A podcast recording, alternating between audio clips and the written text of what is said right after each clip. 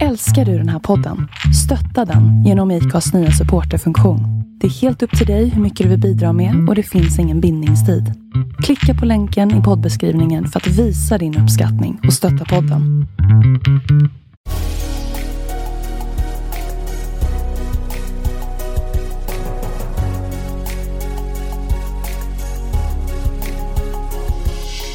Välkommen till podden Vart är vi på väg? I denna podd intervjuar vi sociala entreprenörer och andra personer som är involverade i ekosystemet kring socialt entreprenörskap. Vi vill ge dig som lyssnare tips och inspiration till hur innovativa idéer och entreprenörskap kan vara lösningen på de samhällsutmaningar som vi står inför. Vi vill även inspirera människor till en livsstil med hållbara vanor och vi vill självklart lyfta fram alla fantastiska sociala entreprenörer i rampljuset.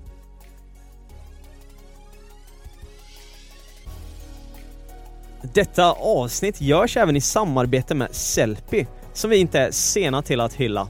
Sellpy är Sveriges största e-handel och säljtjänst för second hand. Och på sellpy.se handlar man alltid kvalitetssäkrare varor med snabba leveranser. När du handlar på sellpy.se kan du även se hur mycket vatten och koldioxid som du är med och sparar jämfört med om du hade köpt varan som ny.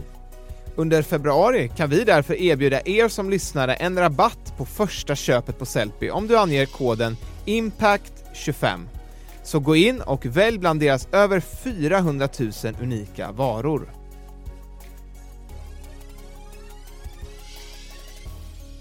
Välkommen till dagens avsnitt. Varje år dör 1500 personer i självmord. Detta motsvarar fyra personer per dag och av alla i Sverige som årligen dör på grund av mord, bränder, trafikolyckor, terrorbrott eller just självmord så är hela tre fjärdedelar självmord.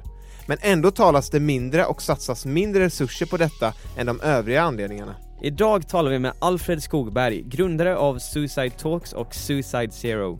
Han blev år 2018 utsedd till en av Sveriges superkommunikatörer och är en expert och talesperson för ämnet psykisk ohälsa och självmord.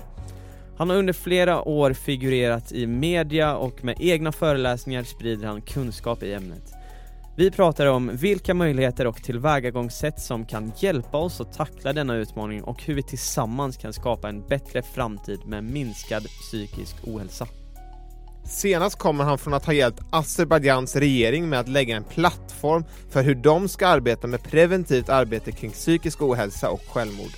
Detta är ett viktigt ämne och ett viktigt avsnitt som verkligen har hjälpt oss och mig att få upp ögonen och engagemanget för att tala mer med våra vänner om hur vi mår och våga gå in på djupet i samtal. Ja, superviktigt samtal idag, så nu kör vi! Det gör vi! Välkomna till dagens avsnitt av Vart är vi på väg? Och eh, vi sitter ju här som vanligt på Norra Bantorget på Clarion Sign Hotel i Stockholm. Ja, och, det gör vi och det är sån familjär stämning här och vi är väldigt eh, glada över att få gå in i juletider. Ja, precis när vi spelar in det här så är det faktiskt Lucia och vi har ju fått eh, ta del av lite skönsång här på morgonen i frukostlokalen här, så nu är vi laddade att ha med Alfred Skogberg idag och vi har sett jättemycket fram emot det här samtalet och, och ett ämne som är superviktigt i, i dagens samhälle eh, kring psykisk ohälsa och även kring självmord och, eh, och de organisationerna du varit med och dragit igång. Välkommen hit! Tusen tack, en ära att få vara med. Hur mår du idag? Ja, men att sitta här känns ju jättekul. Vi har ju lyssnat på så många avsnitt som ni har spelat in och och jag känner mig så befryndad med väldigt många. Det, det är liksom den här drivkraften och engagemanget. Det inspirerar mig. Så, så det känns jättekul att få vara en av dem som är med här faktiskt. Ja men vad roligt och vad kul att du har varit med och lyssnat här sedan en tid bakåt. Vi diskuterar lite det, hur du hittade podden och det är alltid kul att veta olika vägar in. Hur ser en typisk dag ut för dig? Ja, men eh, jag har ju två döttrar varannan vecka så det gäller att få iväg dem till skolan och eh, sen iväg till kontoret i Fredhäll och eh, ta itu med dagens göromål. Och, ja, det varierar ganska mycket. Det är, det är mycket sociala medier som ska uppdateras och det är föreläsningar. Och eh, häromveckan var jag i Azerbajdzjan i Baku och föreläste för bland annat FN. Och, ja, men berätta lite om det. Ja, nej, men eh, det slumpade sig så att jag gjorde en föreläsning för en tid sedan där det var eh, för scouterna och eh, en av ledarna där var också FN-tjänsteman. Och han i sin tur pratade med en FN-tjänsteman i Azerbajdzjan och det visade sig att de behövde någon eh, som kunde prata om eh, hur man sätter igång en nationell handlingsplan för att förebygga självmord. Och eftersom jag har jobbat med det här ämnet sedan 2003 och han hade precis lyssnat på mig min föreläsning så tipsade han om mig och då hörde den här FN-tjänstemannen i Azerbajdzjan av sig till mig. Och det tog ett antal månader men så var jag där för två veckor sedan och eh, det var eh, vilken ära! Ja men helt galet. Det var fem tv-kanaler, det var regeringsministrar och det var massa folk och deras flottaste hotell och, och jag var huvudtalare. Det kändes bara, wow, vart har jag hamnat? Vad var deras eh, spontana reaktion när du berättar om, om olika grejer och det du jobbar med och statistik och sånt? Ja, nej men de ligger ju i startgroparna då och jag försöker ju förmedla så heltäckande som möjligt vad jag känner och vad jag har lärt mig att man måste jobba med. För det är ju, självmord är ett komplext, stort område och det måste jobbas på en mängd olika sätt samtidigt, parallellt. Så jag försökte belysa så många eh, möjligheter som möjligt och vi avslutar de två workshopdagarna med att fråga varje individ som var där, vad tänker du göra efter, efter de här dagarna? Och det var ju massor med tankar de hade. Dels titta statistiken eh, i landet som behöver sannolikt eh, gås igenom och eh, även internationellt jämföra med hur, hur för man statistik kring självmord. Det finns mycket underrapportering kring självmord i många länder för att man säger att det är en olycka, det är mycket tabu och stigma och släktingar kan tycka att det är väldigt jobbigt att stå för att någon närstående har tagit sitt liv. Och då framställs det som en olycka istället. Så statistik är ju jätteviktig att verkligen dissekera och förstå på djupet. Mm. Nej, men sen var det telefonhjälplinjer. Eh, det måste ju startas eh, och nå ut, marknadsföras så att folk vet att de kan vända sig till någon. En klok idé också att ha ett kortsiffrigt telefonnummer eh, så att man har typ tre siffror som vi har 112. Därför att långa linjer, när man, alltså långa telefonnummer när man mår dåligt. Det, det, man ska göra enkelt, enkelt för dem med psykisk ohälsa att, att hitta rätt. Eh, nej, men så det, de hade jättemånga planer på att prata med skolelever, prata med kollegor, ehm, ja, analysera och de ville ladda ner några av våra filmer och dubba till azerbajdzjanska eh, och sprida, alltså så här kan vi tänka, det här är inspiration för, för våra följare. Så det, det, kommer hända jättemycket där. Så nu har jag avslutat en rapport och den ska till regeringen och de ska godkänna eh, handlingsplanen och sen ska det ut på bred front där i Azerbajdzjan. Spännande eh, och vilken ära att få, få vara med och faktiskt lägga grunden för ett helt lands arbete med det här. Ja, otroligt. Ja, men eh, berätta annars, var kommer du ifrån? Jag är född och uppvuxen på Gärdet i Stockholm. Ehm, bodde där i ungefär 30 år. Ehm, och sen flyttade jag till Vasastan, bodde på Observatoriegatan och Hagagatan, en stenkast härifrån. Och sen när vi fick barn så kände vi att eh, Vasastan är jättekul om man är, eh, inte har barn. har man barn så kände jag att nej, det finns liksom Vasaparken och det är knöfullt med ungar och sen finns det Hagaparken och that's it liksom. Så, så vi hittade det här och flyttade till Råcksta, Vällingby. Underbart eh, komärkt radhus från 50-talet. Lugnt och stilla och vackert och lite så här småstadskänsla nästan. En idyll och många barnfamiljer och massor med barn som springer lugnt där och ingen trafik att tala om. Så det, det var en lisa för själen att eh, hamna där. Hur var det att växa upp i, lite utanför innerstan? Ja, jo det var ju spännande. Alltså min klass var ju väldigt häftig på, på det sättet att det var ju barn från alla samhällsklasser som gick i samma klass. Det var ju allt från eh, rikemansföräldrar och konstnärsbarn och diplomatbarn och medelklassbarn och arbetarbarn och personer med utländsk bakgrund och så vidare.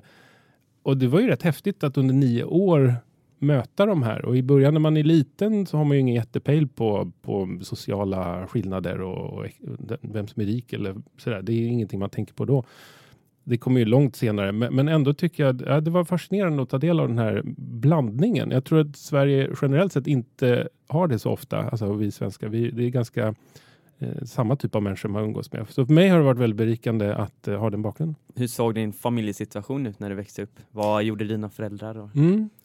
Eh, de skildes, mina föräldrar, när jag var runt tre. Eh, min pappa är, han gillar att renovera hus. Han har renoverat en jäkla massa hus och gårdar och mm, österlenlängor och, och herrgårdar och så vidare. Eh, sen är han eh, konstnär och tecknare också och väldigt kulturintresserad. Eh, och eh, reser ganska mycket, inte minst i Frankrike. Min farfar bodde där på 20-talet och, och hade en restaurang, hotell och restaurangtidning bland annat. Så han, de åkte runt mycket i Europa på somrarna och han recenserade hotell och restauranger. Ganska trevligt jobb. Mm. Eh, min mamma, hon eh, började som, de träffades på Kalle Flygares teaterskola när de var 16-17 år. Mm. Så de började som skådisar. Eh, min mamma blev så småningom talpedagog och ännu senare blev hon präst. Så när jag var 13 prästvigdes hon eh, tillsammans med fyra andra kvinnor minns jag i Storkyrkan. Det var bara kvinnor då som det året som prästvigdes. Ehm, men de skildes eh, rätt tidigt och ehm, eh, Gärdet, är det finns mycket friidrotts, eller idrottsmöjligheter där. På den tiden åkte man mycket skridskor. Det fanns en lång skridskobana på Gärdet. Man kunde åka skidor. Man, jag gick i Gärdeskolan där som sagt i nio år. Um, och det var mycket blandat med ja, uppvuxen där och barnen. Senare då gymnasietiden, vart eh, gick du gymnasiet och var gick du? Mm. Jag var i USA 88-89 som utbytesstudent i Virginia och Alabama. Och eh, faktum är, eh, när, jag gick, när jag fick betyg för första gången i åttan, så då, då fick man betyg på den tiden, höstterminen årskurs åtta. Och jag minns det så väl därför att jag fick 16 stycken treor. Och då hade man ju etta var sämst och femma bäst. Jag hade bara treor. Och jag minns när jag, när jag fick det där betyget och jag, det tog ett antal minuter innan jag fattade jag var inte bra på någonting. Jag var inte dålig på någonting. Jag var totalt jämntjock på allt. Jag, jag kommer ihåg, jag grät. Jag var helt ifrån mig. Jag kände mig så värdelös. Alltså. Jag är inte duktig på någonting. Så mitt självförtroende total sjönk den dagen. Och jag, det tog, tog lång tid för mig att repa mig. Men när jag var i USA så kände jag ändå att jag blev bra på engelska där. Och, och jag kände att jag kunde en hel del saker. Ehm, så jag hade bättre självförtroende när jag började gymnasiet på Härsby skola i Lidingö. Och, men där hände någonting första terminen där. Ehm, vi hade svenska uppsats minns jag och ehm, jag skrev så gott jag kunde. Hade väl inga jättetankar att det skulle bli någonting. Men så kom jag ihåg lärarens kommentar där att hon gav mig en fyra på, på det provet och hon skrev några rader som var uppmuntrande. Och för första gången på åratal så kände jag att shit, jag kan. Jag har någonting. Jag kan skriva. Och det var totala vändningen för mig. Därför att eh, jag bytte skola faktiskt efter den terminen och hamnade i Östra Real. Och var så motiverad. Jag skulle, jag skulle ge allt verkligen, vilket jag gjorde. Och så gick jag upp med, ut med toppbetyg där eh, sista årskursen. Mm. Vilket ledde till att jag kom in på journalistutbildningen på Södertörn. Så det där med att en lärare ser elever och inte bara ser det dåliga utan ser det positiva och lyfter elever. Det är så sjukt viktigt. Alltså. Det vill jag verkligen stryka under. Och eh, du som ändå generalist, du, när du växte upp så här med sport och du hittade inte riktigt din grej och med skolan med tre år genom allt. Var det jobbigt att inte känna så här att det här är min grej och det här är det jag är bra på? Och har du letat efter det under hela din uppväxt? Mm, svår fråga. Jag jag har ju snubblat mig fram genom livet. Jag, jag, det här med kultur och film har alltid varit stort för mig. Och eh, jag gick på Stockholms filmskola, eh, det måste ha varit 91, början där, nej 92 ungefär. Och eh, sen fick jag samtidigt jobb som praktikant på SVT, på dokumentärfilmredaktionen. Så jag och två andra tjejer var ungdomspraktikanter där. Och på den tiden på SVTs dokumentärredaktion, det var helt fantastiskt. Det var ju otroligt duktiga producenter. Jag minns inte hur många det var, om det var 15-20 pers som jobbade där. De hade ju stora budgetar, obegränsat med tid och gjorde ju fantastiskt bra program. Tom Aland var en av de som var där då, som fortfarande är aktiv. Eh, sen hade vi Hans Viljus och Olle Häger som jag jobbade mycket med, legendariskt dokumentärfilmarpar. Där lärde jag mig jättemycket och jag blev så småningom B-fotograf också och eh, jobbade på kulturen och barn och ungdom med diverse produktioner. Sen 95 så flyttade jag till Havanna, bodde där ett år och gick på musikuniversitetet där och spelade saxofon. Eh, troligtvis deras sämsta elev ever. men men det, var, det var en upplevelse. Och där träffade jag faktiskt en dansk dokumentärfilmare som heter Stig Hartkopf. En rödhårig, helt galen dansk som cyklade runt på, i olika länder och filmade sig själv, filmade de man mötte, redigerade själv, tog ljud själv och sålde själv. Så han gjorde allting själv och det tänkte jag, jäklar vad smart, det där ska jag göra också. Jag ska bli komplett videofilmare.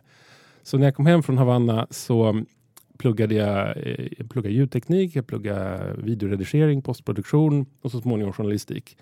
Så jag blev en komplett videofilmare eh, och har delvis jobbat som det också. Så, ja, så, så. så du träffade världens första vloggare, eh, den danska? ja, kan man kanske säga. Ja. Och just det här med journalistik och kommunikation, vad var det som intresserade dig kring det? Vad var det liksom? Mm. Ja, men det är ju lite i släkten också. Min farfar hade tre tidningar totalt. En som hette Scenen som handlade om film och teater. En som hette Tidningen för byggnadskonst som handlade om arkitektur. Och Traktören som handlade om, om mat. Um, och det har ju följt mig det här med skriva och man blir ju präglad av, av en släktingar sådär. Och även min pappa är riktigt, riktigt vass på att skriva och eh, har jobbat um, med press också i många år. Um, så det, det kändes ju naturligt och vi, det var mycket kulturprat och det, jag, jag fastnade i det där att kulturdelen i DN var den mest intressanta. Så jag började ju där och, och, och, läste mycket böcker. Jag började väldigt tidigt med vuxenböcker och läste allt jag kom över och kunde sitta timmar, timmar, timmar och bara läsa, läsa, läsa. Eh, så jag präglades väl rätt tidigt av just ordets möjligheter. Ja, just att den vikten av ordet kanske, vad den kan få betyda. Verkligen. Sedan 2003 har ju du jobbat mycket kring just det här med att förebygga självmord och den frågan kring psykisk ohälsa. Vad är det som driver dig att jobba med den här samhällsförändringen? Ja, det var ju när jag jobbade på SVT 93 så eh, hände en grej. Jag fick ett telefonsamtal från en kompis som frågade om jag hade hört vad som hade hänt med Jonas. Jag sa, nej vadå? Han är död, sa han. Han har tagit livet av sig. Och ehm, jag kommer ihåg att jag gick in i lunchrummet där och en kollega såg mig och frågade mig, hur mår du Alfred? Du är helt vit i ansiktet. Och jag bara sjönk ihop och, och skrek och jag grät. Jag var helt, helt ifrån mig i två timmar. Och, äh, det var fruktansvärd insikt och inse att han fanns inte längre. Så det, det satte ju jättedjupa spår. Så när jag pluggade journalistik 2003 så gjorde jag mitt eh, C-projekt och sedermera mitt exjobb på temat ungdomar och självmord. Och då videofilmade jag ett stort antal intervjuer som jag klippte ihop eh, och visade för Kalla fakta på TV4. Och de var först lite så här, men kan man överhuvudtaget prata om självmord? Kommer vi inte få folk att ta sitt liv då? Och så, så här, det handlar inte om att man gör det, det handlar om hur man gör det. Följer man riktlinjerna så är det inga konstigheter alls. Det är vår skyldighet som journalister att rapportera om, om samhällsproblem. Och då var det inga konstigheter. Så då fick jag en bra budget, jag fick en filmfotograf eh, och redigerare och eh, frågor om vart vill du åka, när vill du åka? Men vi bokar biljetter och vi fixar hotell fantastiskt bra eh, produktionsgäng och det blev en riktigt, riktigt bra inslag eh, som också ledde till att, eh, eller påverkade i varje fall, eh, samtliga riksdagspartier till att lägga motioner om att Sverige måste ha ett nationellt program för att förebygga självmord. För det hade vi inte då. Och det tog några år, men 2008 så antog riksdagen nio strategier och regeringens så kallade nollvision eh, kommunicerades att ingen ska behöva befinna sig i en så utsatt situation att självmord kan, tycks vara den enda utvägen. Kan du se att den här dokumentären var faktiskt det som la en tydlig grund till det här? Delvis. Det är ju många andra som också har bidragit. Riksdagsledamöter och andra organisationer under årens lopp som har bearbetat politiker. Men det kanske var en, en knuff som, som kanske gjorde rejäl skillnad. Sedan 2003 så har du jobbat med det här ämnet eh, mer eller mindre heltid på olika sätt. Och du har även skrivit en bok i, i 2013 som heter När någon tar sitt liv, tragedierna vi kan förhindra. Vad handlar den här boken om? Ja, boken eh, höll jag på att skriva under nio år tror jag. Dels eh, började jag på journalistutbildningen med att skriva diverse reportage och sen fortsatte jag under många år. Och eh, jag fick, eh, eh jag fick okej okay från eh, förlaget Ordfront skriva den här boken och eh, med förbehållet att du måste skriva dubbelt så mycket som du redan har gjort. Så. Och det hade jag skrivit i sju år. jag kände, men gud, ska jag skriva sju år till? Det tog bara två år till tror jag. Eh, så nio år för att skriva den här boken. Eh, nej, men det är en ganska heltäckande bild av hur det ser ut i Sverige och även eh, till stor del, eller till viss del internationellt, vad man har gjort och, och goda exempel också på hur man kan minska självmorden. Eh, och i den boken så träffade jag då Ludmilla Rosengren som är läkare, KBT-terapeut och egenföretagare. Och eh, vi höll kontakt under ganska lång tid. Och det var 2012 boken kom ut och 2013 i april så eh, var tiden mogen eh, för att starta Suicide Zero då. Därför att vi kände att det behövs en, en, organisation som jobbar mer kommunikativt med tonalitet och grafisk profil och, och eh, e-, emotionellt engagerande budskap och, och, mycket fakta som, som får med sig folk. Och därför startade vi Suicide Zero. Kan du se att den här organisationen faktiskt föddes utifrån ett behov som ni såg växa, liksom, att det var där som styrde det? Liksom. Absolut. Eh, efter mitt Kalla fakta-arbete så jobbade jag två år som pressekreterare på Greenpeace. Och eh, då lärde jag mig väldigt mycket om hur man jobbar i den ideella eh, världen med att kommunicera. Och Greenpeace är, vågar jag säga, en av de absolut vassaste på kommunikation. De jobbar mycket med starka bilder, mycket med stark text mm. och, och, saker som, som väcker medieuppmärksamhet helt mm. enkelt. Så jag lärde mig väldigt mycket där. Det i kombination med att jag var påläst på självmord så tänkte jag, men om man tänker Greenpeace och självmord och för ihop dem till en organisation, vad får vi då? det måste ju funka. För jag hade, jag hade ju så mycket kunskap då om, om hur skevt det var. Och som, som journalist när jag läste på om självmord så slogs jag av att hur otroligt mycket det fanns som var värt att, att rapportera om. Och jag kunde inte förstå varför folk inte skrev om det här. För det var ju så uppenbara galenskaper som, som var helt tyst om. 1500 personer om året tar sitt liv. På den tiden, 2004, 2003 omkring, det var ingen som skrev om det. Det, var ju, det fanns en organisation, som, eller finns fortfarande, som heter SPES de gjorde sitt bästa för att kommunicera kring det här. Men tidningar lyfte ju inte det här. Så jag kunde inte begripa, hur kan man vara tyst om det här? Vi har en tonåring i veckan som tar sitt liv. Men 1500 personer, det är ju jättemycket människor. Galet. Vi var inne lite på det här innan med annan typ av statistik och frågor som kanske får mer mediautrymme än det här. Det här är ju siffror som flera andra områden inte alls når, når en närheten av. Nej, precis. Jag, när jag föreläser så, så visar jag ett cirkeldiagram det jämför hur många mord vi har per år, hur många som dör i bränder, hur många som dör i trafikolyckor, hur många som dör i terrorbrott och hur många som dör i självmord. Och ungefär tre fjärdedelar av alla dessa står självmorden för. Mm. Terrorbrott är ju fem personer senaste tio åren och mord ungefär 100 per år och bränder ungefär lika många. Trafikolyckor runt 260. Så det är mellan fem och sex gånger fler som tar sitt liv än som dör i trafiken. Där har vi en nollvision sedan 97 tror jag.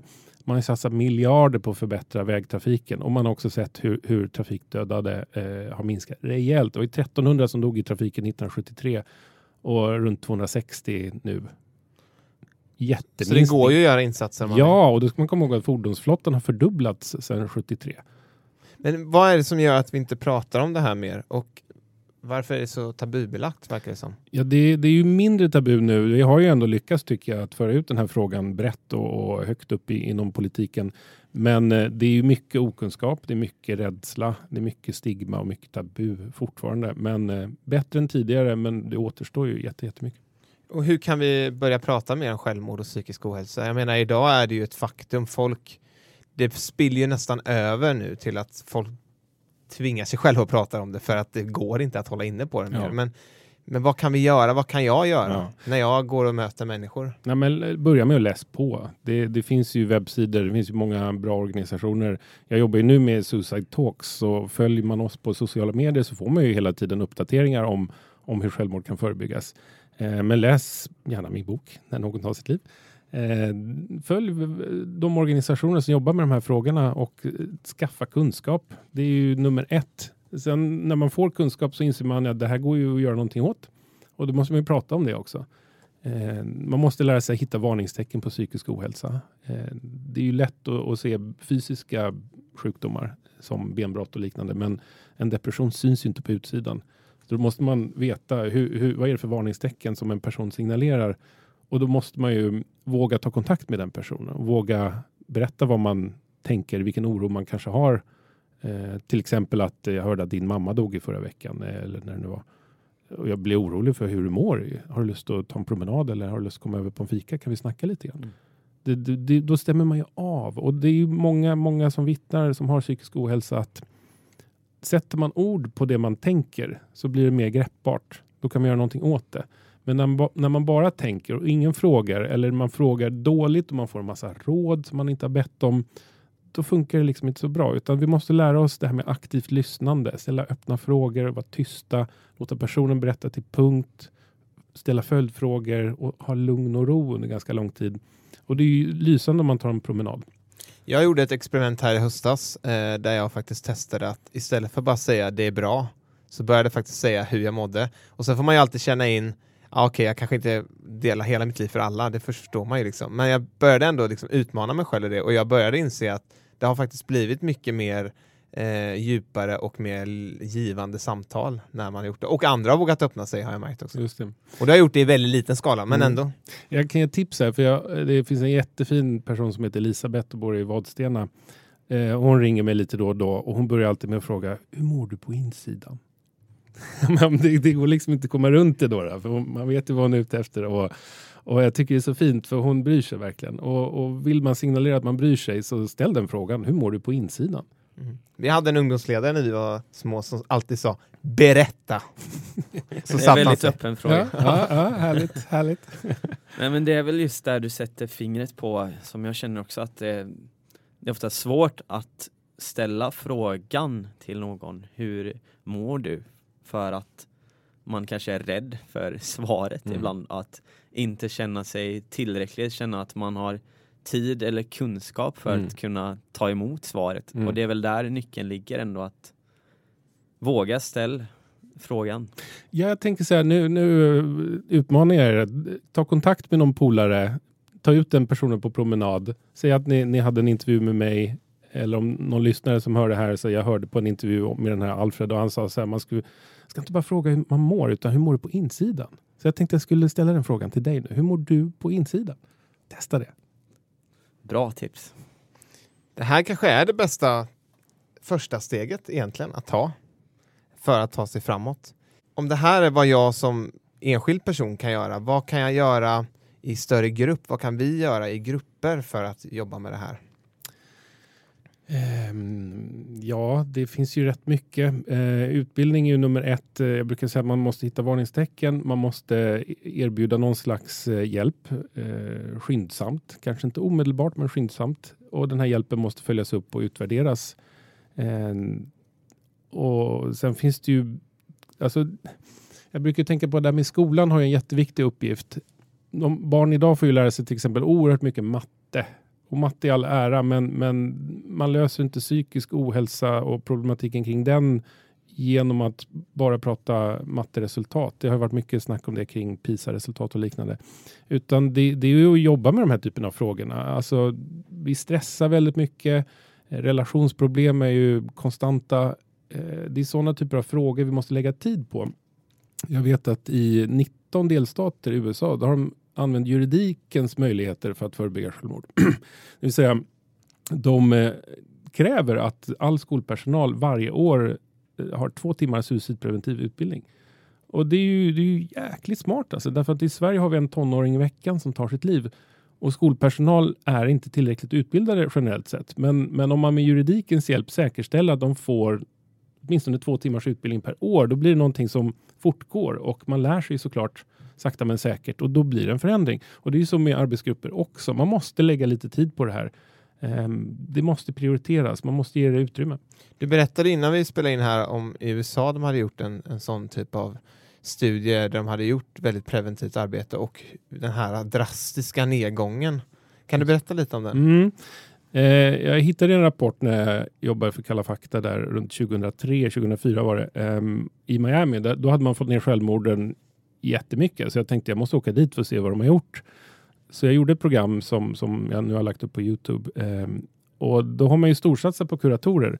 Man har ungefär en kurator per 275 till 400 elever, vilket gör att de hinner med. Akademikerförbundet SSR vill ju se en kurator per 300 elever i Sverige och, och det är i linje med vad man gör då i Miami. Sen all skolpersonal tränas där var tredje år eh, på att känna igen varningstecken och på hur man då ska agera.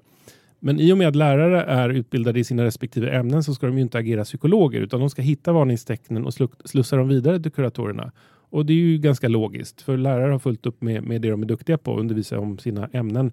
De behöver inte gå in som kuratorer om det finns en kurator eller psykolog som har den kunskapen. Eh, kuratorerna i sin tur undervisar eleverna vilket gör att stigmat för att söka hjälp minskar. Har man lärt känna en kurator sedan barnsben så är det ingen stor tröskel att eh, knacka på den personens dörr och berätta om hur det är.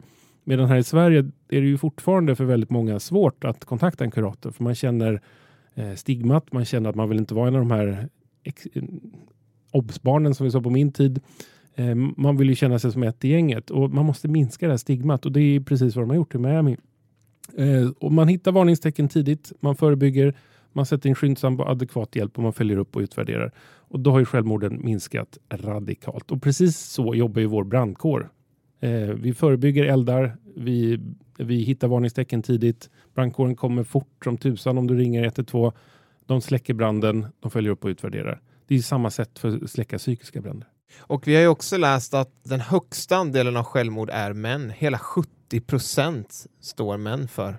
Och det här har ju inte minst eh, uppmärksammats senaste ja, men året här eh, också sedan Tim Bergling, Avicii, tog sitt liv eh, just av den hårt pressade musikbranschen har väl verkligen fått sig ett uppvaknande i och med det här och det var en jättefin hyllningskonsert här nyligen eh, kring det här och vad är det som skapar den här eh, liksom, pressen hos framförallt män då tror du?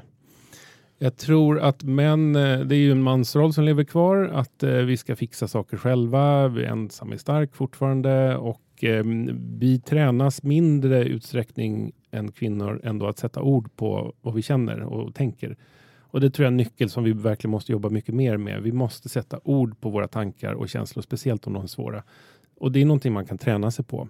Vi på Suicide Talks har börjat med en podd som heter Grabbar som gråter. Och, och, den bygger på att jag kom i kontakt med det här konceptet killmiddag som jag testade på ett gäng killkompisar. Och det går till på så sätt att man har ett antal påståenden som man får reflektera kring. Om mansrollen, om hur man i vårt fall då, är som förälder, om, om hur det är att vara man och, i dagens samhälle och sånt där. Och det var fantastiskt spännande att höra vad mina kompisar berättade. Det var ju saker som kom fram som jag hade inte en susning om. Så man fick oerhört snabbt väldigt djupa och väldigt fina samtal. Så jag tänkte att det här är någonting som, som vi måste jobba mer med. Och då, då körde vi igång den här podden Grabbar som gråter och eh, tillsammans med psykolog och två gäster i varje avsnitt. Så det, det är jättefascinerande att höra hur, hur män reflekterar kring varför vi så sällan gråter, varför vi så sällan söker hjälp när vi mår dåligt, vad som krävs för att vi ska söka hjälp.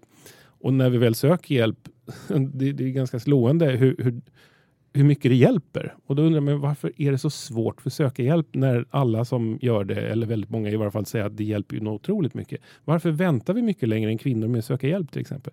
Det, det, jag har inga enkla svar sådär, men det är ju väldigt intressant att reflektera kring. Och var och en av oss får ju fundera på hur är jag själv som man och är jag ett föredöme kan jag uppfostra mina barn till att eh, uppmuntra dem till att sätta ord på just hur de tänker och känner och kan jag lyssna på dem ordentligt och få dem att känna sig och må bra och sånt där. Det är en lång process men eh, någonstans ska man börja. Ja, men jätte, jättebra och just till den yngre generationen, vad ser du där är liksom nyckeln för att liksom förebygga det här i unga åldrar? Ja, men det är ju fortfarande det här eh, aktivt lyssnande, berätta om man har någon oro, har gott om tid, Eh, Eh, ställ öppna följdfrågor. Kom inte med massa råd utan lyssna, lyssna och lyssna eh, och följ upp. Det är den här långsiktigheten är ju superviktig.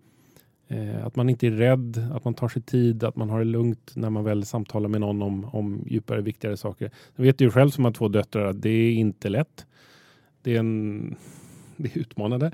Men det finns ju tillfällen. Åker man bil till exempel, är bra tillfälle. Är man ute och går någonstans eller ja, jobba långsiktigt och inte ha förväntningarna att allting ska lösas på en gång utan good enough är, det räcker långt. Genom det här arbetet som ni har gjort nu under många år, du är inte idag direkt aktiv i Suicide Zero, men du har ju varit det i flera år. Vad har ni sett för effekt av er organisation? Många, många. den växte ju väldigt snabbt och eh, vi blev ju tio anställda och jag träffade en jäkla massa politiker över hela landet i föreläsningar och Syftet var ju att få till lokala handlingsplaner för att förebygga självmord. Eh, det togs ju som sagt fram 2008 i Stockholm, men ska självmorden minska måste ju varje region, varje kommun och egentligen varje arbetsplats och varje individ fundera vad kan just jag bidra med? För, för det går inte med att ha politiker som tycker någonting. Det måste förankras. Så, så mitt jobb gick mycket ut på att få igång det lokala arbetet. Och det såg vi ju. Det var ju väldigt många län, eh, regioner nu och kommuner som har antagit handlingsplaner och som sätter igång den här typen av program och lyfter frågorna. Det är ju fundamentalt, men, men egentligen alla måste engagera sig. Var och en måste verkligen fråga sig hur, hur kan jag känna en varningstecken? Hur kan jag bli en bättre medmänniska? Hur kan jag se mina grannar, mina kollegor, mina närstående och vara ett stöd? Och vilka trender ser du idag i samhället? Är folk mer öppna för att prata om det här? Eller har vi fortfarande en lång resa att göra? Vi har fortfarande en lång resa att göra, men det, bara det vi gör här idag är ju ett lyft. Det gjorde vi inte för tio år sedan, så att så här är en podd och, och snackar om det här. Så alla som kan göra någonting och, och gör det bidrar. Så det händer jättemycket mer nu än för tio år sedan. Så jag har hopp om framtiden, men, men det är mycket jobb kvar. Du har ju varit med och grundat Suicide Zero som sagt och jobbat mycket med eh, press och så vidare, både på Greenpeace och andra roller. Och 2018 så blev du utsedd till en av Sveriges superkommunikatörer av tidningen Resumé. Hur eh, lyckas man med sin kommunikation i en ideell förening och just det här med påverkansarbete som är så viktigt. Man kanske ofta fastnar i sitt dagliga arbete i organisationen men hur lyckas man jobba med påverkansarbete på en hög nivå? Men dels att ha kunskaper i ämnet är ju såklart viktigt. Trovärdigheten är ju grundläggande. Ehm, och vara påläst alltså. Och det är en stor fördel om man har, som jag har skrivit en bok, för då tvingas man ju bli påläst. Sen ut i hetluften och prata om det. Jag minns första gången jag var med i Nyhetsmorgon så var jag ju jäkligt nervös. Här. Hur tusan ska det här gå? Jag vet inte om det var en halv miljon som kollade eller någonting. Men det gick ju bra kände jag efteråt och därefter så, så har jag känt mig bara taggad inför liveintervjuer. Jag tycker det är superkul. Sen är jag med i Nyhetsmorgon eller radio P, P1 eller vad det nu är så är det total flow liksom. Det är total fokus och, och det, jag, jag får en kick av det. Eh, och kunna bemöta frågor och, och ge korta koncisa svar på um, några minuter. Det, det är en utmaning. Ehm, och sen kunna skriva debatttexter inte minst och, och peka på vad systembristerna är.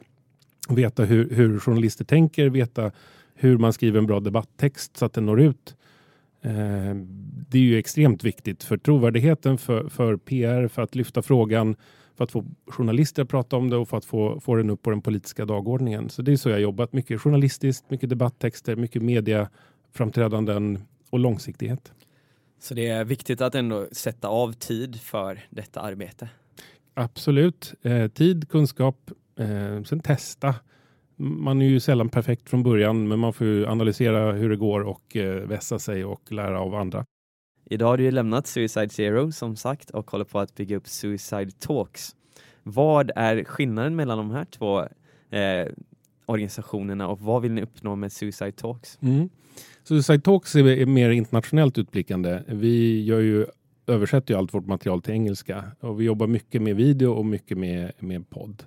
Eh, jag har ju mer och mer insett hur stort problemet är globalt och hur lite kunskap det finns och hur stort behov det finns.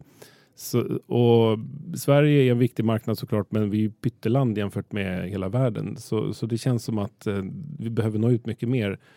Hur ser annars statistiken just om man jämför med andra länder runt om i Europa eller världen kontra Sverige då, just med självmord? Ja, man brukar säga att Sverige ligger ungefär i medeltal i Europa vad gäller självmord. Sen är det det här med, som jag var inne på tidigare, problematiken kring underrapportering vad gäller självmord. Ehm, I Sverige så har vi två olika sätt att eh, rapportera om hur många som tar sitt liv. Det, det finns gruppen så kallade säkra självmord och eh, skadehändelser med oklar avsikt. Och där ingår väldigt många självmord, men kanske inte hundraprocentigt alla. Och I vissa fall kan man läsa siffran runt 1100-1200 självmord per år och i andra fall kan det stå runt 1500 per år. Och det beror på om man använder en eller båda de här två grupperna. Och i Europa har man också lite olika system, så det är inte helt lätt att få en enhetlig bild av hur statistiken ser ut. Man får ta det med en nypa salt. Sen tror jag att det, i många länder eh, där underrapporterar man mycket, eller delvis på grund av att eh, försäkring, att eh, om det är självmord så är det inte säkert man får ut någonting på livförsäkringen. Eh, det är stigmat att släktingar tycker det är tufft att säga att någon närstående har tagit sitt liv. Det är mycket skam involverat kring det här. Och då kan man eh, säga att det var en olycka eller hjärtinfarkt eller något liknande. Och då slipper man följdfrågor. Så, så ni har ju det här med stigma och skam. Det är viktiga faktorer som påverkar även statistiken. Så, och ser man globalt sett så tror man ju att ungefär 800, personer, 800 000 personer tar sitt liv varje år. Men det får man ju ta med en gigantisk nypa salt. För statistiken i väldigt många länder är klart undermålig. Så, så det är en uppskattning. Nu har vi pratat här mycket om dina olika engagemang och om dig. Och eh, vi tänkte blicka ut lite, vi pratar ju om socialt entreprenörskap eh, vanligtvis och idag också i den här podden, vart är vi på väg? Vad är socialt entreprenörskap för dig Alfred? Ja, men det är att kunna använda min drivkraft och min passion och mina kunskaper för att göra skillnad. Eh, jag har väl en ganska analytisk hjärna och jag ser ofta möjligheter i problem och tänker men det här går ju att lösa. Varför gör vi inte det då? Och så jag har ju startat ett antal företag och, och, organisationer och projekt därför att jag tänker men det här går att göra. Det här, det här kan vi ju fixa och då, eftersom ingen annan gör det får jag väl göra det själv. Då. Det tar ju sin lilla tid och jag har, ett antal halvt misslyckade projekt i bagaget. Men eh, några saker har funkat ganska bra. Suicide Zero är ett exempel som gick långt och eh, nu är jag inne på Suicide Talks. Men det är att använda min kunskap, min passion, min drivkraft eh, till att göra skillnad.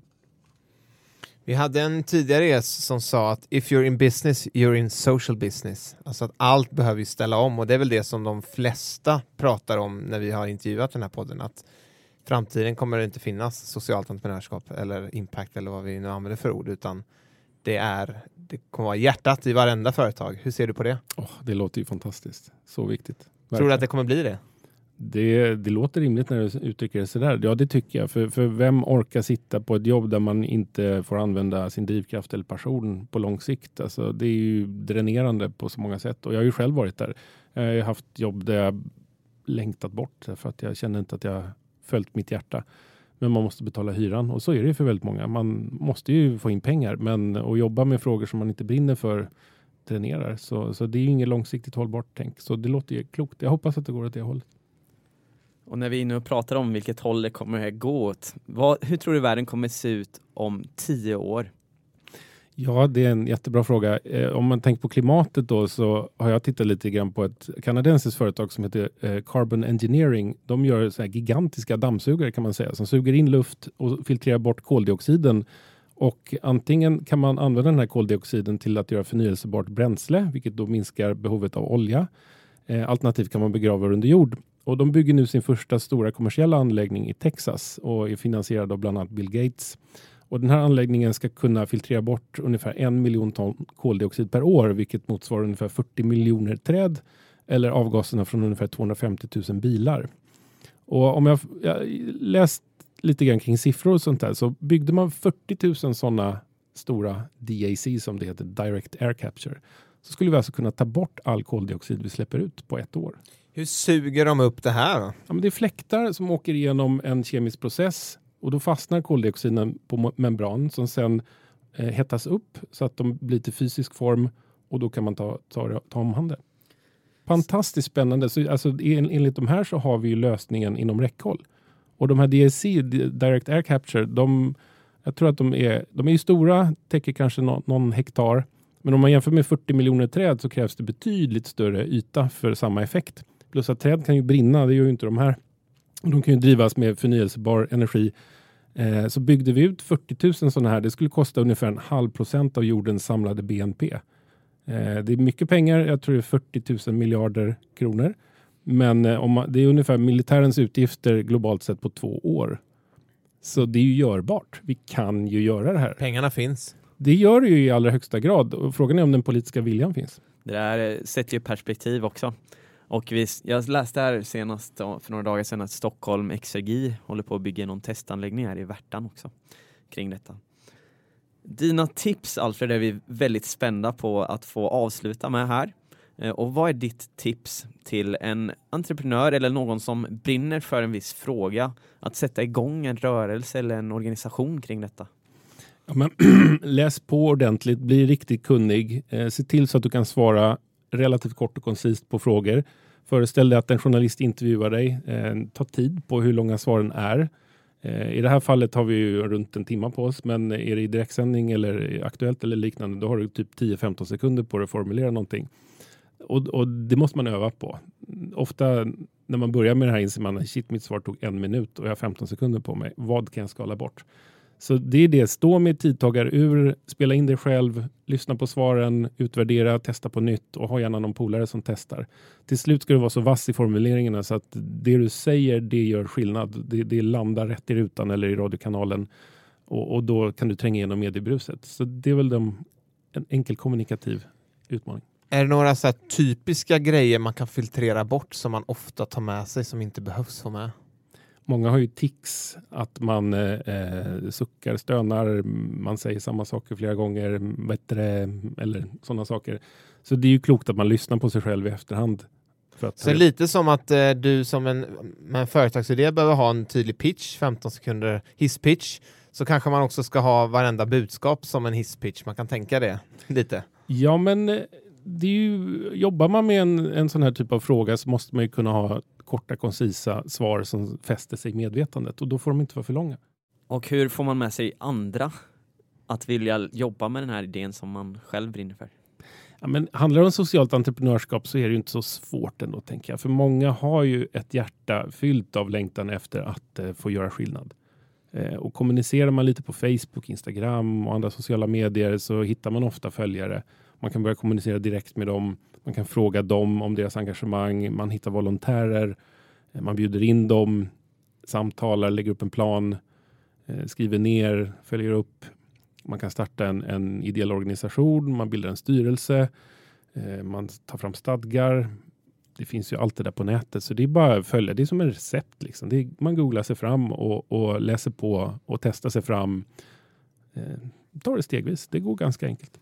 När man driver en sån här äh, väldigt värdegrundsbaserad organisation, är det viktigt att man lägger mycket tid på att lära känna varandra och verkligen utstaka de här tydliga grunderna först?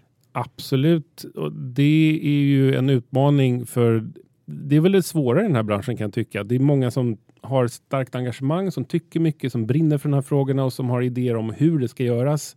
Och då föra samman personer mot ett gemensamt mål så att alla är med på tåget, det är inte så lätt. Det, det är ingen jätteenkel resa fram och bilda en organisation på lång sikt. Initialt kan det gå ganska lätt, men det är ofta en smekmånadsfas och sen kommer det där vardagliga. Hur tar man sig igenom de delarna? Eh, det, där kan man behöva hjälp ofta. Men ofta. Jag skulle säga extern hjälp är klokt att ta, ta in någon som är opartisk och, och kan eh, hålla det på en bra nivå. Därför att heta viljor och mycket känsla, det, det kan förstöra en hel del. Och ett annat företag eller organisation som just bidrar med någon form av impact i samhället som du tror på framöver lite extra? Ja, men det finns ju till exempel Tilia, en organisation jag gillar, som deras ledare heter Ann-Sofie Blixt. Eh, de jobbar med unga psykiska ohälsa och hälsa och stödgrupper. Jättebra initiativ. Sen är det en kille jag kom i kontakt med häromdagen som heter Gustav Bergström. Han eh, jobbar ju mycket med kulturhistoria, byggnadsminnesvård Eh, och ehm, vårt kulturarv kan man säga. Och det tycker jag också är superviktiga frågor. Hur vi förvaltar eh, vårt kulturarv och då är vi främst inom byggnader och liknande. Det är någonting som jag brinner faktiskt mycket för också. Jag växte upp på Gärdet och där renoverade man nästan hela stadsdelen på 80-talet och man tog bort jättefina detaljer som portar och balkonger och snickerier och satte in billiga plywoodskivor och alltså enkla balkonger. Man förfulade helt enkelt och det där får ju en påverkan på hur man mår. Man trivs ju sämre i tråkiga miljöer. Så den fysiska miljön påverkar den psykiska miljön. Så han, han heter Rävjägaren på Instagram och jag tycker han är jätte otroligt påläst, kunnig i de här frågorna och, och, kan förmedla det på ett spännande sätt. Så han är en person som jag eventuellt kan komma och jobba med ett annat projekt här. Vi får se. Gustav Bergström. Och är det också ditt tips på vem du skulle vilja se bli intervjuad här i podden? Ja, men någon av de två. Gustav Bergström eller Ann-Sofie Blixt eh, skulle jag vilja se här. Absolut. Ja. Men grymt. Vi är väldigt glada över att få ha haft dig här idag som är verkligen insatt i ämnet just psykisk ohälsa och självmord som vi fått prata om och jag hoppas att många av våra lyssnare har fått med sig tips på hur man kan liksom bli mer öppen och ställa frågor och ta tag i de här samtalen. Ja, det har verkligen varit inspirerande att få lära sig så mycket och få mycket insikter och mycket statistik tror jag och just fakta för det är lätt att bilda sig en uppfattning som vi pratade om i början eh, kring vad nyheter säger, men vad är den riktiga faktan och vad är de stora frågorna som kanske inte får så mycket medialt utrymme. Så tack så jättemycket och vi önskar er all lycka framöver med det ni gör, med det du gör och eh, för att ni kämpar den hårda fighten. Tack så jättemycket. Och är det så att någon vill höra mig mer så, så lyssna gärna på vår podd. Ja, Precis. Grabbar som gråter och jag kommer jättegärna ut och föreläser också om jag får säga så. Absolut, det ska vi eh, trycka för här. så eh, lycka till med allt. Tack så jättemycket. Tack för att jag fick vara här. Tack så mycket. Tack så mycket för att du har lyssnat på dagens avsnitt. Glöm inte bort att följ oss i sociala medier. Vi finns på Facebook, Instagram och LinkedIn och även vår hemsida vartarvipavag.org. Och om du har möjlighet så får du jättegärna gå in och ratea våran podd på iTunes. Yes, och för dig som vill ta del av podden ytterligare så tycker jag att du ska gå in och signa upp dig för vårt nyhetsbrev där du varje vecka får en liten kort resumé av avsnittet men också de bästa tipsen och de bästa insikterna från gästen som vi har haft med oss. Eh, så om du har varit ute på språng och inte haft möjlighet att anteckna något så gör det ingenting utan du får det på ett mail veckovis. En riktigt bra deal helt enkelt. Så se till att signa upp dig så fort som möjligt så ses vi nästa vecka igen.